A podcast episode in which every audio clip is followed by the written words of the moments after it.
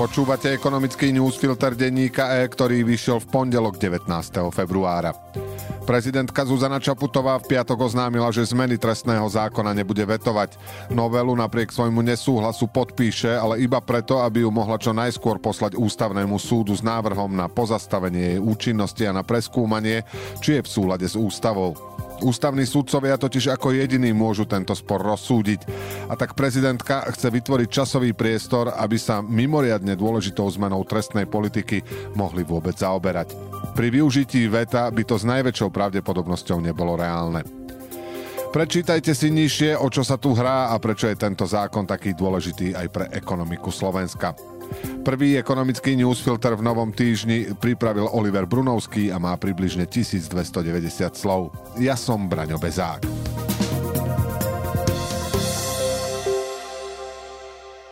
Novelou trestného zákona vládna koalícia Smeru hlasu a SNS zásadne mení tresty aj za ekonomickú trestnú činnosť. Tá však pri neúčinnom trestaní korupcie, rozkrádania štátnych peňazí, podvodov pri zákazkách alebo praní špinavých peňazí ohrozuje hospodárske záujmy krajiny. Napríklad za úplatok 250 tisíc eur pri získavaní štátnej zákazky má ponovom platiť rovnaký trest ako za 50 eur alebo fľašu koniaku. Ako upozornil prokurátor Peter Sepeši z generálnej prokuratúry, v oboch prípadoch je sadzba trestu do 4 rokov, čo znamená, že aj páchateľ s veľkým úplatkom bude mať šancu ostať na slobode a vyviaznuť len spod podmienkou. Niekoľko príkladov, ako to funguje za vlád Fica. Na súde sa pojednáva kauza mýtnik súvisiaca s rozkrádaním štátnych peňazí pri IT zákazkách. Podľa obžaloby jej aktéry spôsobili štátu na predražených tendroch škodu vyše 45 miliónov eur. Medzi obžalovanými je aj oligarcha Jozef Brhel, ktorý sa podľa jedného zo svedectiev pravidelne stretával na privátnom poschodí hotela Doubletree by Hilton s Robertom Ficom a Robertom Kaliňákom, Norbertom Bederom, Jurajom Širokým a Miroslavom Výbohom a citujeme, príjmali mnohé politické rozhodnutia rozhodnutia, diskutovalo sa tam o mnohých rozhodnutiach vlády. Brhelovi v súčasnosti hrozí odňatie slobody na 20 rokov po nadobudnutí účinnosti novely trestného zákona by bol v sadzbách s hornou hranicou 8 rokov a mal by šancu na podmienku. Podľa ďalšej kauzy dobytkár obžalovaní vyinkasovali na úplatkoch za agrodotácie 10 miliónov eur rezort mali na starosti naši ľudia, najskôr zo Smeru a potom zo SNS. Podľa svedectiev trestnú činnosť riadili najprv Böder a potom Martin Kvietik. Toho v kauze súdia, no ponovom môže namiesto 15 rokov za mrežami dostať iba podmienku. Pritom v jednom zo skutkov sa spomína úplatok takmer 700 tisíc eur. Bödera v tejto kauze podozrievajú z prania špinavých peňazí, kde je sadzba až 12 rokov väzenia. Po novom to má byť od 2 do 8 rokov, čiže opäť je možná podmienka. Aj pri deliktoch z kauzy očistec sa znižujú sadzby za podplácanie a branie úplatku tak, že môže obísť s podmienkou. To isté sa týka aj korupčných kauz Ezechiel či Valčeky, v ktorých Böder tiež figuruje. V rokoch 2012 až 2018, teda v období, keď často pri rôznych podozreniach znelo skutok sa nestal, bol policajným prezidentom Tibor Gašpar. Aj Gašpara stíhajú vo viacerých prípadoch. Na súde už je prípad z kauzy Očistec, kde mu za podozrenia z korupcie a zneužívania polície hrozí až 15-ročné väzenie. Po novom koalícia sadzbu zmenila na 4 až 10 rokov, čo opäť pripúšťa podmienku. Gašpar je v súčasnosti poslancom parlamentu pri schvaľovaní trestného zákona, bol spravodajcom a predkladal rozsiahle pozmeňovacie návrhy, ktoré zmiernili tresty aj pri jeho vlastných obvineniach. Všetci menovaní aktéry vinu odmietajú. Kritické by pre nich bolo, keby im dokázali obvinenia zo zosnovania zločineckej skupiny. Tomu v minulosti čelil aj premiér Fico v kauze Súmrak. Stíhanie ho zbavila generálna prokuratúra s pomocou paragrafu 363. Popri už spomínanom a často zneužívanom paragrafe 363 si koalícia v novele pripravila aj ďalšiu poistku. Nenápadná zmena v nej umožní obvineným podávať sťažnosti proti rozhodnutiu sudcu, keď už nariadi hlavné pojednávanie. Kým dnes obžalovaní nemajú šancu súd zastaviť, nová možnosť podávať sťažnosť ich presmeruje na druhostupňový súd, ktorý môže vrátiť obžalobu znova do vyšetrovacej fázy. Výrazne sa skomplikuje aj fungovanie policajných zložiek. Tie budú napríklad na kontrolu kancelárií či aut podozrivých potrebovať súhlas sudcu. Koalíciu pred prijatím tejto zmeny varoval aj generálny prokurátor Maroš Žilinka, no aj jeho pripomienku poslanci odignorovali. Proti schváľovaniu novely trestného zákona v zrýchlenom konaní a proti zrušeniu špeciálnej prokuratúry prokuratúry, ktorá má v agende najzávažnejšiu trestnú činnosť, protestovala nielen opozícia, Rada prokurátorov, protikorupčné mimovládne organizácie a mnohí odborníci, ale aj Európska prokuratúra, poslanci Európskeho parlamentu a opakovane tiež Európska komisia. O tom, či sú ich námietky oprávnené, má teraz rozhodnúť Ústavný súd Slovenskej republiky. Európska centrálna banka poslala Slovensku stanovisko k vlani zavedenej 30-percentnej dodatočnej dani pre banky.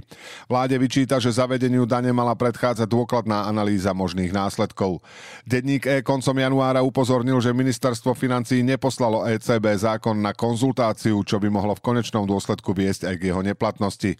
Frankfurtskí bankári majú právo vyjadrovať sa k týmto otázkam, vyplýva to z únijných zmluv. Prijatý zákon sa totiž týka stability finančného systému aj dohľadu ECB nad úverovými inštitúciami. Ministerstvo financí tvrdilo, že konzultovať nemuselo a ani na to nevidelo dôvod. ECB teraz poslala stanovisko z vlastnej iniciatívy. V ňom vysvetlila, že s nárastom úrokových sadzieb sa síce čisté príjmy bank zvyšujú, no pri sprísňovaní menovej politiky zároveň bankám hrozí znižovanie objemu úverov, vyššie náklady na financovanie, straty v portfóliu cenných papierov a zhoršovanie kvality úverového portfólia. Preto si potrebujú posilniť rezervy, aby sa vedeli v budúcnosti vyhnúť prudkým zmenám a aby boli odolné voči hospodárskym otrasom. Zavedenie osobitnej dane im to môže stiažiť. Vláda zdanila hrubé zisky bank dodatočnou 30-percentnou daňou s odôvodnením, že sú nadmerné a banky zarobili na tom, že ECB zvýšila úrokové sadzby. Preto by sa mali v záujme daňovej solidarity podielať na zlepšení verejných financií. Podľa Národnej banky Slovenska však daň v ďalších rokoch prehlbí rozdiel medzi ziskovosťou domácich a európskych bank. Slovenská banková asociácia pridala argument, že vláda týmto spôsobom môže obmedziť úverovanie ekonomiky. Centrálna banka eurozóny pripomenula, že už v minulosti slovenskej vláde odporúčila jasné oddelenie výnosov z osobitných odvodov bank od bežných zdrojov štátneho rozpočtu. Osobitná banková daň má slúžiť najmä na riešenie prípadných bankových kríz.